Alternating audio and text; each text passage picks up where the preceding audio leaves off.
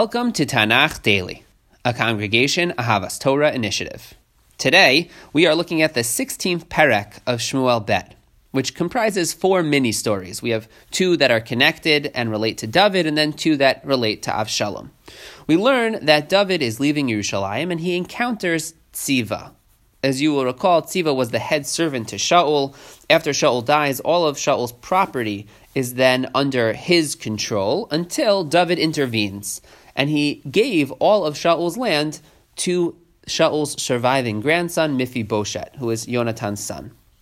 We noted then that Tziva, his behavior in that interaction subtly suggested that he resented David's actions here, David's intervention, and that he really wanted the land for himself. And now, with David on the run, Tziva sees his moment, he sees his opportunity to try and reclaim what he lost. So he goes to David and he initially presents David with this very lavish gift. Uh, provisions and food for his for David's journey into exile into the wilderness. And he tells David that Mephibosheth has taken advantage of David's vulnerability, unlike Tziva, who has uh, uh, very dutifully uh, submitted himself to David and kindly given him this gift, Mephibosheth has taken advantage of the political upheaval, and Mephibosheth is now in Yerushalayim, angling for the kingship which he thinks is rightfully his. And David, perhaps won over by Tziva's gesture, and uh, perhaps always just, you know, suddenly, uh, you know, to some degree, suspect of Mephibosheth, as any king would be, who has to contend with surviving members of the prior king's family and, and the prior king's heirs. He's, he's, he's suspect of Mephibosheth, and so he takes Tziva's word at face value. He accepts it as true, and he immediately rules that the land that was given to Mephibosheth should now go to Tziva. So Tziva has accomplished his objective. Uh, the mini narrative kind of ends here, so we don't know where this goes in the long run, but we will soon re- recognize that this was a mistake, a miscalculation by David, that Tziva is not operating in good faith. Uh, but even in this perek, the next narrative is almost like the instantaneous punishment for David's behavior here. Because what we find immediately following this, the next mini narrative, is Shimi ben Gera, the next person who comes and encounters David on his, on his march into exile. Um, he, Shimi ben Gera is from the tribe of Binyamin. That means he has this natural affinity for Shaul, a natural sympathy for Shaul, who is himself from Binyamin. And he comes and he, this Shimi ben Gera curses David and he throws rocks at him, he throws dirt at him, and he disgraces David and he says that David is responsible for Shaul's death and the death of Shaul's family, which is not true. Um, and then a kind of familiar story unfolds. One of David's generals, Avishai, turns to David and says, Are you going to just take that insult? I'm going to go and kill that man. And David says, No. David accepts the curses that Shimi is pronouncing as having been a kind of punishment from Hashem. They're coming from on high, and he holds uh, he holds Avishai back from exacting any sort of revenge, which I think reflects tremendous faith in Hashem. David seeing all this in a in a in a very lofty way, and it also expresses David's humility, a sense of penitence, and of course, just great self control. So this is a, a I think a shining moment for David, even as it is a low moment for him. It's, it's really both at the same time. It's important to note, though, that later on, David will hold Shimi ben Gera to account for what he did here. When he's passing the reins over to Shlomo, he tells him that this Shimi ben Gera deserves a great punishment. And I think that the, the, the two, these two forces, the, these two, um, these two opposite reactions. On one hand, David accepts this and sees Shimi ben Gera as the vehicle of Hashem, and at the same time, he also holds him to account later on kind of takes us into the really complex questions of this Sefer. One of the, I think one of the key uh, theses and, and messages of the Sefer re- relating to where free choice starts and stops, and, and when do we see things as being uh, the product of Hashem, coming from, from Hashem, and when do we see it as coming from, from human hands? And to my mind, being able to see things on both levels is really one of the great um, messages, one of the essential messages of really all of, of Nevi'im, and, and certainly everything that we've seen so far. I think we could even summarize the most essential uh, messages of the Sefarim that we've learned as follows. Yehoshua and Shoftim are meant to teach us that success and failure in international affairs, when we get attacked by another nation or when Bnei Israel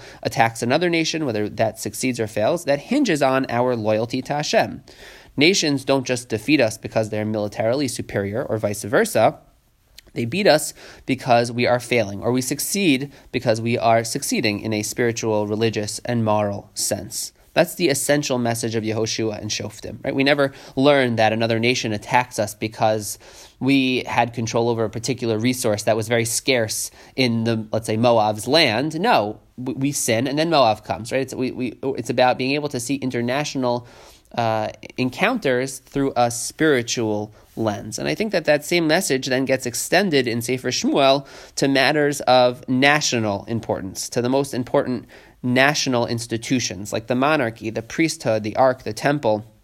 They also live and die based on our, the nation or the king's spiritual well being. And when they get destroyed, or either through political strife internally or from externally, from the Plishtim, whatever the case may be, when, when the Mishkan is destroyed or when the, the, the kingship is lost, that also has, that, that hinges, that's an outgrowth of whether uh, the people or the king are following the correct spiritual path. Those are the glasses that we're being given, the tools that we're being handed to sort through these important historical events. And I think with the story of David and Bathsheba and its aftermath, uh, the, the message gets extended even further. And that is that not only are international and even important national matters uh, dealt with, or are, their fate hang on? Are they the byproduct of our moral, religious conduct?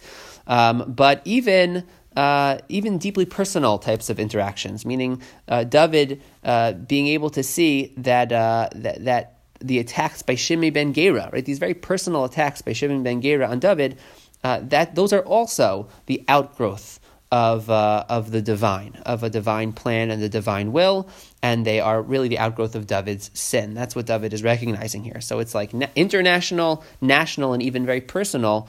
All of that we are, are we're being trained. Bnei Israel are being trained in these moments, and we, as the readers, are being trained to be able to see things with these complex lenses and seeing them both as the outgrowth of free choice. Right? We we hold Moab accountable. We hold we hold uh, whomever it is accountable for, you know, Ishboshet is held accountable for what he's done. But at the same time, we also see that uh, these things are the are the uh, vehicle through which Hashem exacts punishment or sometimes delivers reward. So that's kind of the I think uh, such a critical message and one that's very much at the fore in this particular perek.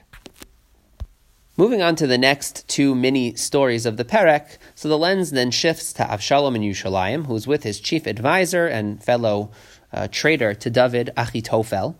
In Yushalayim, Avshalom encounters then Hushai. We remember Hushai just a few prakim ago. He was one of David's advisors and friends, and has been uh, been told by David to stay in Yerushalayim and to be a kind of double agent, essentially to spy for David.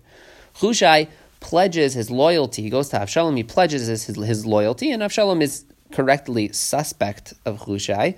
But after a bit of flattery from Hushai, Avshalom is won over. And now Avshalom turns, that's, that's its own little mini narrative that leads us into the, the final component of the perek when Avshalom turns to Achitophel and Hushai and asks, Well, what should I do now? What's my next move? How do I solidify my power? And Achitophel responds, Hushai is silent. Achitophel tells him that he should sleep with his father's concubines. You'll recall that David had left behind concubines in Yerushalayim. It was his way of, I think, maintaining a kind of presence there, maintaining uh, a, a, bit of a hold on, on Yerushalayim. But that proves to be a, a very big mistake because um, now Avshalom is going to, to, to lie with these women. And, and as we've discussed in the past, sleeping with another person's concubine is a way of demonstrating uh, that you are the heir to that person's position, to that person's uh, place and power. Um, in this respect, that that Avshalom is heir to David's throne. So it's not just a disrespectful move, which it certainly is, but it's a very disrespectful, politically loaded move. It's a it's a statement, and Avshalom is sure to make it a very public statement. Achitophel suggests that Avshalom does this in private and that the word will get out. Avshalom goes well beyond that, and Avshalom uh, takes these women onto the roof and in a very public way lies with them, such as uh, such to, to, to make a very broad statement that he is uh, the new king, he is the one who is in power. And all the while, Chushai, you might ask, well, you know, he's silent. Why is he silent? What's his? Why be there? Why insert yourself into these high level uh, talks if not to intervene to try to prevent this from happening? But it seems that at this point, Chushai, because he because Avshalom was suspect of Chushai, and, and rightly so. So if Chushai would right away off the bat just start intervening and saying, "No, I, you know, you shouldn't do that. It's not the right thing to do," so then they'll they'll immediately recognize that Chushai is not a real team player here. He's not really there for Avshalom, and so he had to kind of stay silent and let this happen, and that will give him the the kind of social capital. It'll give him the the the ability then in the future to intervene on more on more significant matters, which is precisely what he will do. So that's something that we should keep in mind. It's fascinating the way Hushai is there and he's silent for this, and it's it's just a it's a fascinating component to how this narrative development develops.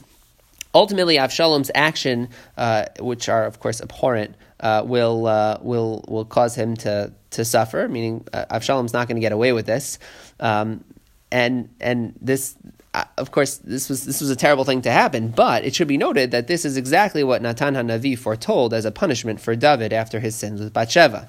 So once again, we have this really interesting duality of humans freely choosing to behave badly and ultimately being liable for that behavior on the one hand, and on the other hand, at the same time, us recognizing that this behavior is an obvious expression of divine punishment and the divine will in this moment. So, a really complex way of viewing the world, which lies at the very heart of this Sefer and indeed much of Nach. That's it for today. Chazak ve'ematz and happy learning.